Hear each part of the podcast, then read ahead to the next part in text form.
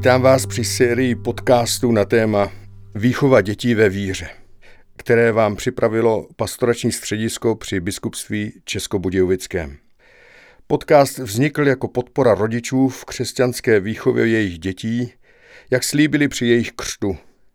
Použili jsme texty z časopisu Nové město, ve kterém se tomuto tématu věnovali nejrůznější odborníci. Další díl je vzat z časopisu Nové město číslo 6 lomeno 2010 a je nazvaný Komunikace s dospívajícím.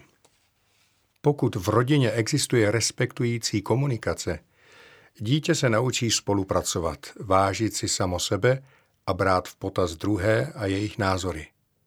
To říká psycholog a rodinný terapeut Jan Čapek.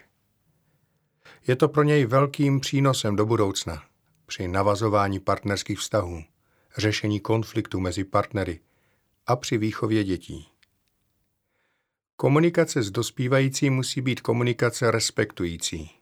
Respektující v tom smyslu, že s dítětem nehovoříme způsobem a tónem jako nadřízený s podřízeným, ale jako s rovnoceným partnerem, který má právo mít podobné potřeby a pocity jako my. Dítěti má být umožněno vyjádřit svůj názor na to, jak vidí situaci ono, co se mu líbí a co by chtělo změnit. Rodič by měl připustit diskuzi, vysvětlovat svá rozhodnutí a nepoužívat stále jen příkazy, nadávání, nálepkování, urážení, kárání, nenaslouchání a odmítání názorů a pocitů dětí. Důležitý je respekt vůči dítěti v tom, že udělá-li rodič chybu, dokáže se za ní omluvit. Tím dítě učí, že každý může dělat chyby. Zásadní ovšem je, že se za ně druhému omluví. Poučí se z nich a bude se snažit jich příště vyvarovat. Pokud v rodině existuje respektující komunikace, dítě se naučí spolupracovat, vážit si samo sebe a brát v potaz druhé a jejich názory. To je pro něj velkým přínosem do budoucna, zvláště při navazování partnerských vztahů a zejména pak řešení konfliktů mezi partnery a při výchově. Jak s dětmi komunikovat při řešení problémů? Pokud se problém dítěte týká pouze jeho a rodič není do problému nějak zatažen, je třeba mu vstřícně naslouchat. Cílem metody vstřícného naslouchání je vytvářet a prohlubovat důvěru mezi rodičem a dítětem. Týká se především naší reakce na problém, se kterým dítě přichází. Dítě má právo bez obav z odmítnutí otevřeně vyjádřit svůj názor i své pocity. Tendencí rodičů je nevyjadřovat své city, protože byli tak vychováváni. Rodiče nejsou zvyklí naslouchat a proto nenechávají dítě vylíčit problém do konce a začnou obvykle předjímat, kárat, radit a nabízet dítěti hotové řešení, které je z jejich pohledu optimální. Taková odpověď přerušuje komunikaci a naznačuje, že rodič neposlouchal ani nepochopil, co bylo řečeno. Pokud rodič takto několikrát zareaguje, dítě se mu přestane svěřovat, protože nenachází v jeho reakci porozumění, které od něj očekává. Nejprve je třeba pouze naposlouchat, Přestože vás to bude během vyprávění dítěte svádět k nějaké reakci, například dobře dítěti poradit, pokuste se ovládnout a dítě nepřerušovat. Až bude dítě chtít z vaší strany nějakou reakci, samo vás k ní vyzve. Dále se během vyprávění dítěte pokuste porozumět, jak se dítě cítí, i když nebudete s jeho pocity souhlasit kvůli tomu, že vy sami byste v takové situaci měli podobné pocity jen zřídka. Poté, přestože si nebudete pocitem dítěte bezprostředně jistí, pokuste se jej pojmenovat. Pokud pocit neuhodnete, nic se neděje. Dítě vás opraví a pravý pocit pojmenuje za vás. U menších dětí pomáhá rozvést přání a touhy dítěte do fantazijní představy. Rozdělme si tento postup do čtyř základních kroků. Za prvé, Posaďte se k dítěti, aby vaše oči byly ve stejné úrovni, poslouchejte tiše a pozorně. Za druhé, během vyprávění dítěte dávejte na jeho svou snahu se do něj vcítit a porozumět mu zejména neverbálními signály, očním kontaktem, výrazem obličeje, pokyvováním hlavou a zvuky doprovázejícími vcítění se do jeho situace. Hmm, aha, skvěle, ouvej, Ježkovi v oči. Za třetí, pojmenujte pocit, který dítě má. Příklady negativních pocitů. To tě naštvalo. Zlobíš se na něj. Cítíš to jako nespravedlnost. Máš pocit, že tě zradili. Měl se velký strach. Byl jsi z toho nešťastný. Hodně se tě to dotklo. Cítil si to jako urážku. Cítil se bezmocný. Byl jsi z toho otrávený. Příklady pozitivních pocitů. To bylo příjemné, to tě povzbudilo. Měl jsi pocit uznání. Měl jsi z toho radost. Byl jsi z toho nadšený. To tě potěšilo. Byl jsi na to hrdý. Byl jsi spokojený. To se ti ulevilo. Byl jsi mu za to vděčný. Za čtvrté. Přání. Kéž by se to bývalo nestalo. Kdyby to tak šlo vzít zpátky. Kéž by to příště dopadlo také tak. Kdyby se to podařilo příště ještě lépe.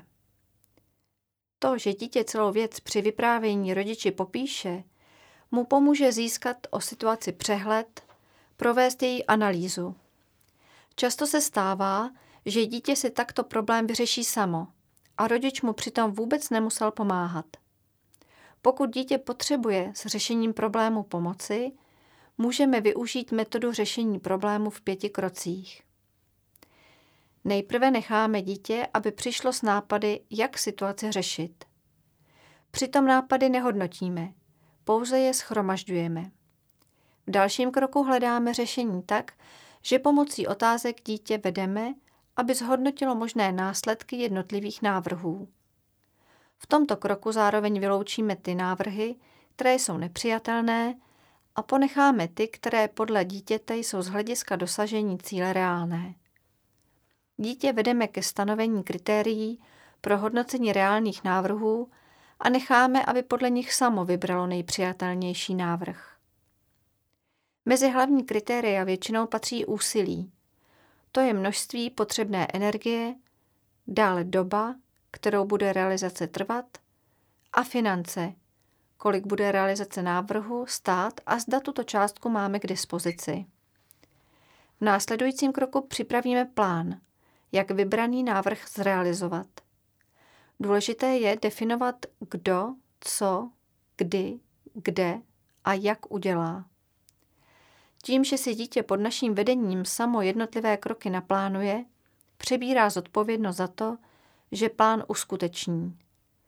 Do tohoto kroku patří i naplánování, jak bude probíhat zhodnocení. Samotné zhodnocení, jak akce dopadla a nakolik bylo dosaženo stanoveného cíle, je posledním krokem řešení problému. Zde ho zhodnotíme funkčnost plánu, jak se ho podařilo zrealizovat, zda byl problém vyřešen a jak byl zvolený návrh účinný.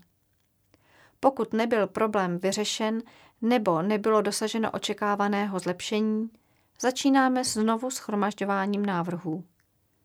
Nyní máme už větší šanci problém vyřešit, protože máme po minulé zkušenosti daleko lepší vhled do celé situace. Jak sdělit dítěti, že se mi jeho chování nelíbí? V případě, že se nám na chování dítěte něco nelíbí, protože narušuje naše práva nebo neplní své povinnosti, je třeba mu tuto okolnost sdělit. Neměli bychom to v sobě dusit nebo i si chování nevšímat. Je třeba opravdu reagovat. Dítě potřebuje nastavit hranice, co se smí a co se nesmí, co si smí dovolit a co si nesmí dovolit. Důležitá je ovšem forma, jakou to dítěti sdělujeme. Rozhodně bychom se neměli nechat unést hněvem a začít na něj útočit, obvinovat ho, kritizovat nebo mu nadávat ve formě ty sdělení, jako ty jeden. Takové sdělení druhého obvinuje a vzbuzuje v něm obranou reakci, protože je svou podstatou agresivní.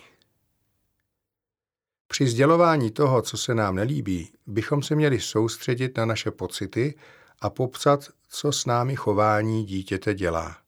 Takzvané já sdělení. To sdělení se soustředuje na nás a nikoli na druhého. Vyjadřuje, co cítíme, ale neobvinujeme. Zaměřujeme se přitom na chování dítěte, na čin, nikoli na obvinování dítěte jako osoby.